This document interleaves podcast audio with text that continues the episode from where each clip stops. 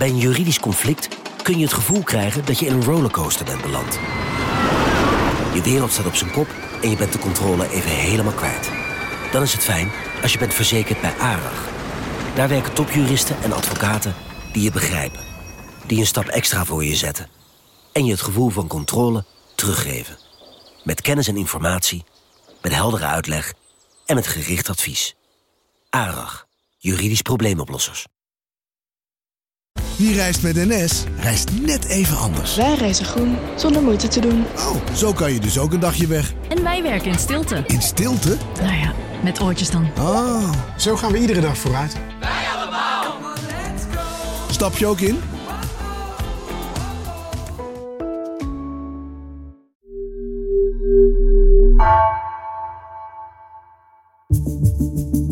Vanaf de redactie van NRC het verhaal van vandaag. Mijn naam is Egbert Kalsen.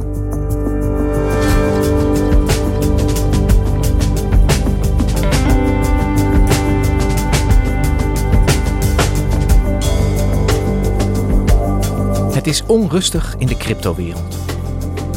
Het ene na het andere bedrijf valt om en veel beleggers in cryptovaluta zijn hun geld kwijtgeraakt. Verslaggever Marloes de Koning ziet dat de roep om regulering dan ook steeds luider klinkt.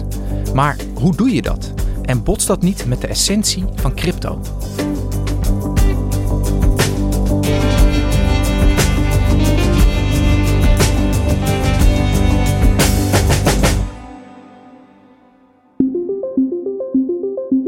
Ik was eh, begin november in Lissabon, omdat daar een enorme tech-conferentie was, de Web Summit. Uh, 70.000 mensen in een uh, beursgebouw.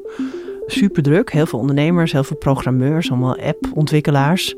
En uh, er was één hoofdgast en dat was uh, Chungpung Zhao. Eigenlijk wordt hij altijd uh, CZ genoemd, de naam die hij zelf ook gebruikt op Twitter. zijn voornaamste ja, megafoon, zeg ik maar even. Hij heeft daar meer dan 7 miljoen volgers. Ik had ook een interview aangevraagd, maar ja, wij zijn daar een beetje te klein voor. Um, maar hij was wel een paar keer te zien. Dus onder andere tijdens de openingsshow en tijdens een, uh, een vraag- en antwoordsessie met het publiek. What a turnout. Uh, this is fantastic. Uh, welcome to our Q&A stage and welcome to Web Summit 2022. Back at it in full swing. Nou, dat was super druk. Dus je werd echt gewoon gedrongen om de weinige zitplekken. Ik zat zelf op de grond om te kijken. Um, next speaker uh, is the CEO of Binance, which is the world's biggest crypto trading, cryptocurrency trading. So, without any further ado, please put it together for CZ. How are you, CZ? Good, good. How are you? Great. Yeah, it's great to have you here. Oh. En uh, ja, dat waren vooral dus ook ja, heel veel appontwikkelaars die heel graag zijn aandacht wilden om een keer hun bedrijfsnaam genoemd te hebben of zijn advies te krijgen. So hi CZ, my, my name is Bruno Ver, CEO of uh, Niftify, a fellow company like yours, a little bit smaller. and when are we talking? Um, well, we can talk right afterwards. awesome. Dus ja, je kon echt heel goed merken dat hij heel invloedrijk is geworden en dat hij gezien wordt als een, als een machtig iemand die ook andere bedrijven ja, eigenlijk wel kan maken of breken, denk ik. Ja, Marloes, een, uh, je beschrijft bijna een, een, soort, soort held, denk ik, hè, in de, in de cryptowereld. En iemand met hele grote sterrenstatus, Chungpeng Zhao, uh, CZ. Wie is hij? Ja, CZ, zoals ik hem dan ook maar even noem, want het is wel makkelijker, is een van de machtigste mensen nu in de cryptowereld. Omdat hij een bedrijf heeft wat de meeste transacties eigenlijk in crypto's afhandelt. Binance, dat is een handelsplatform. En dat is op dit moment ontzettend uh, spannend, want een van zijn uh, concurrenten is bijvoorbeeld recent omgevallen en dreigt ook weer andere bedrijven mee te sleuren. Okay, so I don't think there's any debate. We are in the middle of a crypto winter. How cold does it get and how long does it last? Uh, Bitcoin and other cryptocurrencies are falling to lows not seen in a couple of weeks. Oh, yeah. the FTX token has fallen by double digits. Everything is in the red. It does make you wonder if there could be a further shakeout, if there's anyone left uh, to shake out at this point. En dan wordt er dus ook met argusogen gekeken naar zo'n grote speler of hij wel overeind blijft. En, en uh, waarom ben jij naar die beurs in Portugal toegegaan? Ja, ik verdiep me sinds uh, september eigenlijk in, uh, in crypto's en dat hele wereldje eromheen. En Ja, dat is een virtuele wereld. Ik zie het bijna als een soort correspondentschap, waarbij ik allemaal nieuwe spelers, een nieuwe taal, enorm veel afkortingen en jargon moet leren kennen. Heel veel geschreven, maar ook vooral ongeschreven regels. En dan is het eigenlijk heel erg fijn als er een plek is waar je soms toch ook echte mensen kunt zien. Ja, en jij bent je dus aan het, aan het verdiepen in die wereld van, uh, van de cryptovaluta. Um, nog niet zo heel lang, maar kan jij mij inmiddels wel in een notendop uitleggen hoe die handel in cryptomunten werkt? Hm. Ja, ik was al bang dat je dat ging vragen. Want uh, ten dele ja, ben ik dat ook nog echt aan het ontdekken. En het is complex en er woeden ook allerlei definitiediscussies. Maar um, ja, ik zal een poging wagen. Kijk, het gaat om een techniek die in, in 2008 bedacht is. En de essentie daarvan is dat je betrouwbaar transacties kunt doen in de virtuele wereld. Dus wat we allemaal wel ervaren is dat je op internet gewoon heel vaak niet weet met wie je te maken hebt. Of dat een echt persoon is of een uh, fake identiteit. En of iets gekopieerd is of, uh, of een origineel. En daar is een oplossing voor bedacht. Een, een techniek waarbij er uh, eigenlijk een hele betrouwbare database wordt aangelegd. Waarop transacties kunnen worden vastgelegd. En zonder dat je daarbij afhankelijk bent van bijvoorbeeld één instantie die dat beheert. Of een, of een notaris of een centrale bank of iets dergelijks. Nee, dat gebeurt door allemaal samenwerkende computers.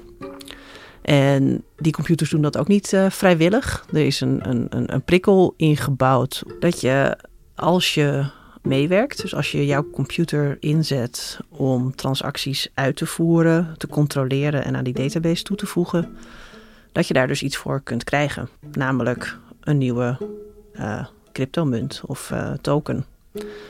Dus daarmee word je beloond, zeg maar, voor je werk aan die database, aan het systeem.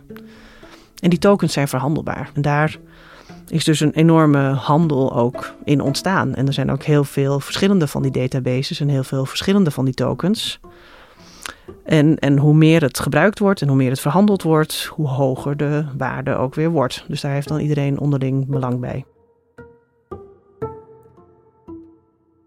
Dus, dus Binance is eigenlijk een bedrijf wat gebouwd is op die basis, op die techniek wat jij zegt van die onderling samenwerkende computers.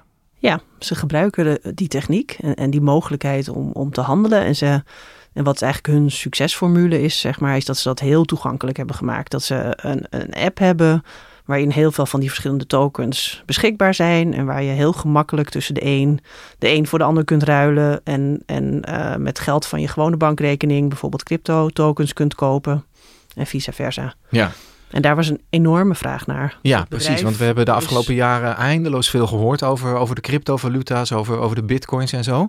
Um, vaak verhalen over uh, kijk eens hoeveel het allemaal waard is geworden.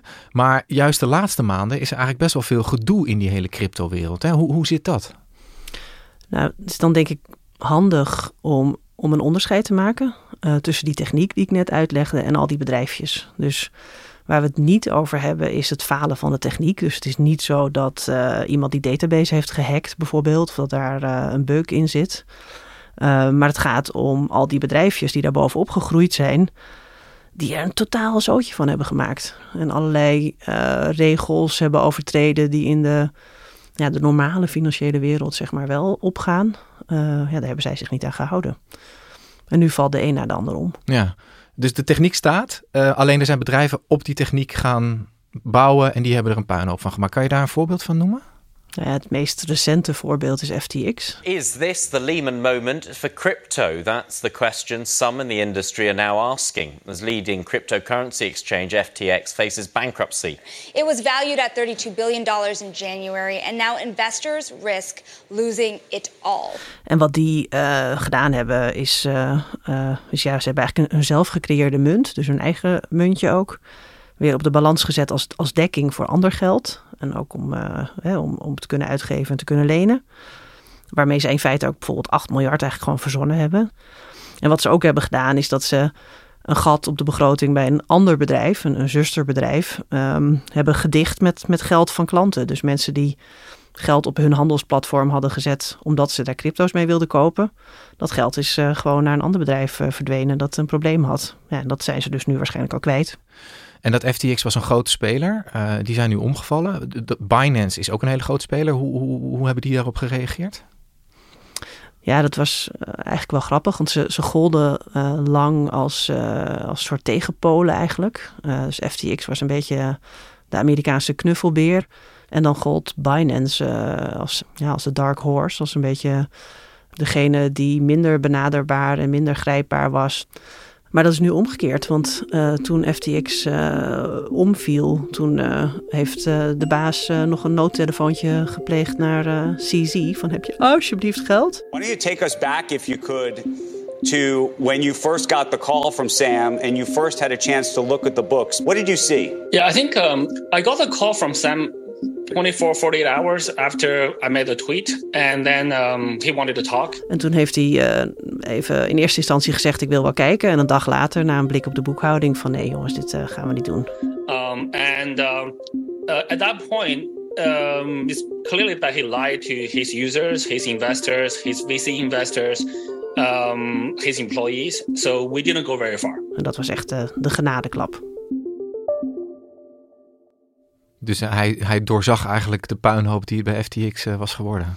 Ja, wat geloof ik niet heel moeilijk is hoor. Want het, uh, we hebben het echt zo ongeveer over een boekhouding op een bierveeltje. Ja, ongelooflijk dat daar dan zoveel geld uh, in omgaat. op zo'n wankele basis zou je kunnen zeggen. En, en als ik jou goed begrijp, heeft, heeft, met het omvallen van FTX, heeft Binance en CZ hebben daar eigenlijk gewoon belang bij. Ja en nee, zeg maar. Dus is een concurrent weg, zou je kunnen zeggen, waardoor hun marktaandeel nog is vergroot. Maar ik denk uiteindelijk dat ze er geen uh, belang bij hebben. Want wat je ziet is dat er zoveel vertrouwen uh, vertrokken is uit die markt. Dat zoveel mensen denken van, oh, als zelfs FTX omvalt, dan weet je wel, wat kan er dan nog meer gebeuren? Dan, dan is je geld dus niet veilig in de crypto's. En dat is heel slecht voor, voor de groei, als het ware, van, van dat industrietje. En dus uiteindelijk denk ik ook voor Binance, ook al zijn ze nu zo groot en zo machtig en, en is er een concurrent verdwenen. Dus Binance uh, staat overeind. Is een van de weinige grote spelers die nog over is op dit moment. Tegelijkertijd er zijn ook een heleboel consumenten die gewoon een heleboel geld zijn kwijtgeraakt op die, uh, op die cryptovaluta-markt. Hoe zit dat eigenlijk met de bescherming van consumenten in deze cryptowereld? Ja, die is er bijna niet. Dus ze hebben, ze hebben gegokt en uh, verloren. En sommige mensen ongetwijfeld flink verloren. Er is bijna geen regelgeving dat uh, overheden lopen, uh, nou ja, zoals altijd natuurlijk, maar met regelgeving aan achter uh, nieuwe ontwikkelingen. En die gaan in dit wereldje razendsnel. En wat je wel ziet is dat, omdat 2021 echt een soort hypejaar was, waarin iedereen zat thuis, het was corona, iedereen had dollartekens in zijn ogen en probeerde met crypto's rijk te worden. En toen zijn ook heel veel overheden um, ja, wel extra wakker geworden en hebben gedacht van ho, ho, ho, wacht even dit gaat wel heel hard, hier gaat wel heel veel geld in om. Dus op allerlei plekken is een begin gemaakt met, met regelgeving. Europa is daar eigenlijk het verste in. Daar is sinds deze zomer ook een, uh, een, ja, een wet aangenomen um, die in 2024 van kracht wordt. Waarbij uh, ja, cryptobedrijven en ook handelsplatformen wel gereguleerd worden. Maar dat is dus allemaal nog niet van kracht. Ja, hoe, hoe staat Nederland er wat dat betreft in als het gaat over die cryptovaluta? Ja, uh, net zoals overal uh, holden ook onze regelgevers uh, erachteraan. Dus Binance was al lang actief op de Nederlandse markt, had ook heel veel Nederlandse klanten. Toen in 2020 de regel um, van kracht werd dat je dat alleen mag doen als je een registratie hebt in Nederland bij de Nederlandse bank. Nou, die hadden ze niet en die hebben ze ook nog steeds niet. Dus um, in april dit jaar hebben ze ruim 3 miljoen euro boete gekregen. Maar wat misschien nog wel, het is wel belangrijk om te zeggen, kijk, zo'n registratie, dat klinkt dan heel leuk voor consumenten, maar dat wil dus niet zeggen dat je beschermd bent. Dat je dan niet meer je geld kwijt kunt raken. Dat is niet zo. Zo'n registratie is eigenlijk uh, letterlijk wat het is. Ze staan ergens genoteerd. Dus er is uh, een beetje houvast. Je weet onder welke uh, wetgeving het valt als je iets uit moet vechten. Maar het wil niet zeggen dat jij je te goede terugkrijgt als, uh, als zo'n bedrijf uh, omkukelt, bijvoorbeeld. Dus verder is het nog vanuit consumentenperspectief gezien een beetje het, het, het wilde westen van, uh, van beleggingsland, hè, crypto's. Hoe, hoe kijkt zo'n bedrijf als Binance nou aan tegen die stappen die gezet worden over, uh, om, het, om die markt zeg maar strenger te reguleren? Nou ja, recent uh, dringt Sisi er zelf ook op aan, omdat hij ook wel snapt dat zo'n totaal ongereguleerd wilde westen ja, dat het niet werkt. Dat je verschil moet kunnen zien tussen fatsoenlijke bedrijven en, en onbetrouwbare partijen. Maar ja, tegelijkertijd heeft hij er een enorme moeilijke verhouding mee. Want die crypto-wereld, ja, die is per definitie eigenlijk mondiaal en, en decentraal. En dat verhoudt zich best wel lastig tot de wereld zoals wij die kennen, zoals we die gemaakt hebben, met, uh, met grenzen en met nationale instituten. Dus het is heel, vind ik, interessant om te kijken hoe zich dat dan tot elkaar verhoudt nu, of gaat verhouden, want het schuurt aan alle kanten. Jij noemt weer dat, dat decentrale karakter, wat zo belangrijk is uh, bij die cryptovaluta. Een van de dingen die ik interessant vind is, dat decentrale is super belangrijk. En tegelijkertijd is een bedrijf als Binance en is zo'n handelsplaats eigenlijk een plek waar, waar eigenlijk alles weer gecentraliseerd uh, samenkomt. Hoe, hoe, hoe zie jij dat? Ja, het is ook een beetje ironisch. Het is misschien ook onvermijdelijk, want dat, uh, de techniek is zo complex dat je blijkbaar toch weer een partij of een interface nodig hebt om dat toegankelijk te maken als je het uh, ook voor de massa wilt hebben, als je wil dat mensen het echt gaan gebruiken. En nou ja, een vergelijking die je heel vaak hoort en die denk ik ook wel opgaat, is, is met de beginjaren van het, van het internet. Um, dus er ontstond de mogelijkheid om ook zelf te gaan publiceren. Maar het is niet zo dat mensen zelf code zijn gaan schrijven en zijn gaan programmeren. Nee, dat, dat, dat zelf publiceren gebeurde pas massaal nadat Facebook bijvoorbeeld uh, um, daar mogelijkheden voor had geschapen en het heel makkelijk werd. Maar met als grote verschil dat, dat zeg maar bij Facebook het, het, het data is die over en weer gaat. En dat bij zo'n handelsplatform mensen ook echt daadwerkelijk hun geld stallen, toch? Uh, ja. ja, dus het is ook de vraag of je dat moet doen. Uh, veel mensen in de cryptowereld zeggen ook heel hard van dat moet je eigenlijk absoluut niet doen. Een van de regels die voortdurend wordt herhaald is, is uh, not your key, not your coin. Want je hebt dus een, een, private key nodig die alleen jij weet en ook, die je ook echt voor jezelf moet houden. Dat is een soort wachtwoord? Een soort wachtwoord om bij je munten te kunnen komen en om te kunnen handelen. Met als risico dat als je dat kwijtraakt, uh, je dus ook voor altijd je munten kwijt bent. Dus kijk, wat een van de dingen die die handelsplatformen bieden, en niet alleen Binance, hè, dat geldt ook voor, uh, voor Nederlandse partijen of voor Coinbase of voor Bitfavo, of nee, er zijn er heel veel. Hè, die, die bieden ook een soort klantenservice. Hè, als jij toch je wachtwoord kwijt bent, dat je misschien niet meteen alles kwijt bent. Um, maar goed, uh, je ziet nu ook een trendje terug naar toch weer helemaal zelf beheren. Weet je, alleen jij hebt ergens um, die private key. En dat is misschien wel het veiligste. Ja, dus hem weer echt decentraal maken zou je kunnen zeggen, in plaats ja. van op zo'n platform. Ja. We hadden het net ook al eventjes over de impact die uh, nou ja, de, de, de chaos in de valutawereld, in de cryptovalutawereld mogelijk heeft op de, op de reële economie. Is dat inderdaad aan de hand? Is crypto inmiddels zo groot geworden dat ook aandelenbeurzen en gewone bedrijven er last van hebben als dit zo misgaat? Nou, daar was iedereen eigenlijk bang voor, maar volgens mij valt dat tot nu toe heel erg mee. En ja, wat dan scheelt is dat die cryptomarkt eigenlijk al in elkaar gedonderd was voordat die bedrijven uh, om gingen vallen. Dus vorig jaar bereikte alles een soort van, van piek um, en werd er, was er een, een, totale marktomvang van ongeveer 3 triljard dollar. Ja, dat was begin dit jaar al gekrompen naar 1 triljard. En ik geloof dat daar nu weer iets van uh, 200 miljard hè, weer is verdwenen, is verdampt. Um, en dat is groot, maar het is niet zo dat het vervolgens ook uh, heel veel andere grote spelers in de, in de economie beïnvloedt. En Marloes, uh, tenslotte, wat wordt nou voor jou de volgende stap in jouw correspondentschap in cryptoland? nou, dat is eigenlijk een hele ja, praktische bijna, want wij hebben bijna een beetje hetzelfde probleem als, als journalisten, namelijk dat er nog heel weinig regels voor zijn. En wat wel een hele goede leidraad is in de journalistiek, is dat je geen belangen hebt in waar je over schrijft. Dus ik ga niet uh, in crypto's uh, speculeren, maar ik wil dat wereldje wel ontzettend goed leren kennen. Dus, en daarvoor is het wel relevant dat ik um, er iets mee ga doen. Dat ik er een paar koop. Maar over hoe, uh, daar moet ik nog een goed gesprek met de hoofdredactie over hebben. Ja, als onderdeel van je journalistieke speurtocht weet je. Ja, ik wil wel zelf ervaren hoe dat dan werkt en of ik slim genoeg ben om uh, mijn eigen private key te beheren bijvoorbeeld. Ja, nou, de onderhandelingen met de hoofdredactie zijn in deze podcast geopend. Dankjewel Marloes. Graag gedaan.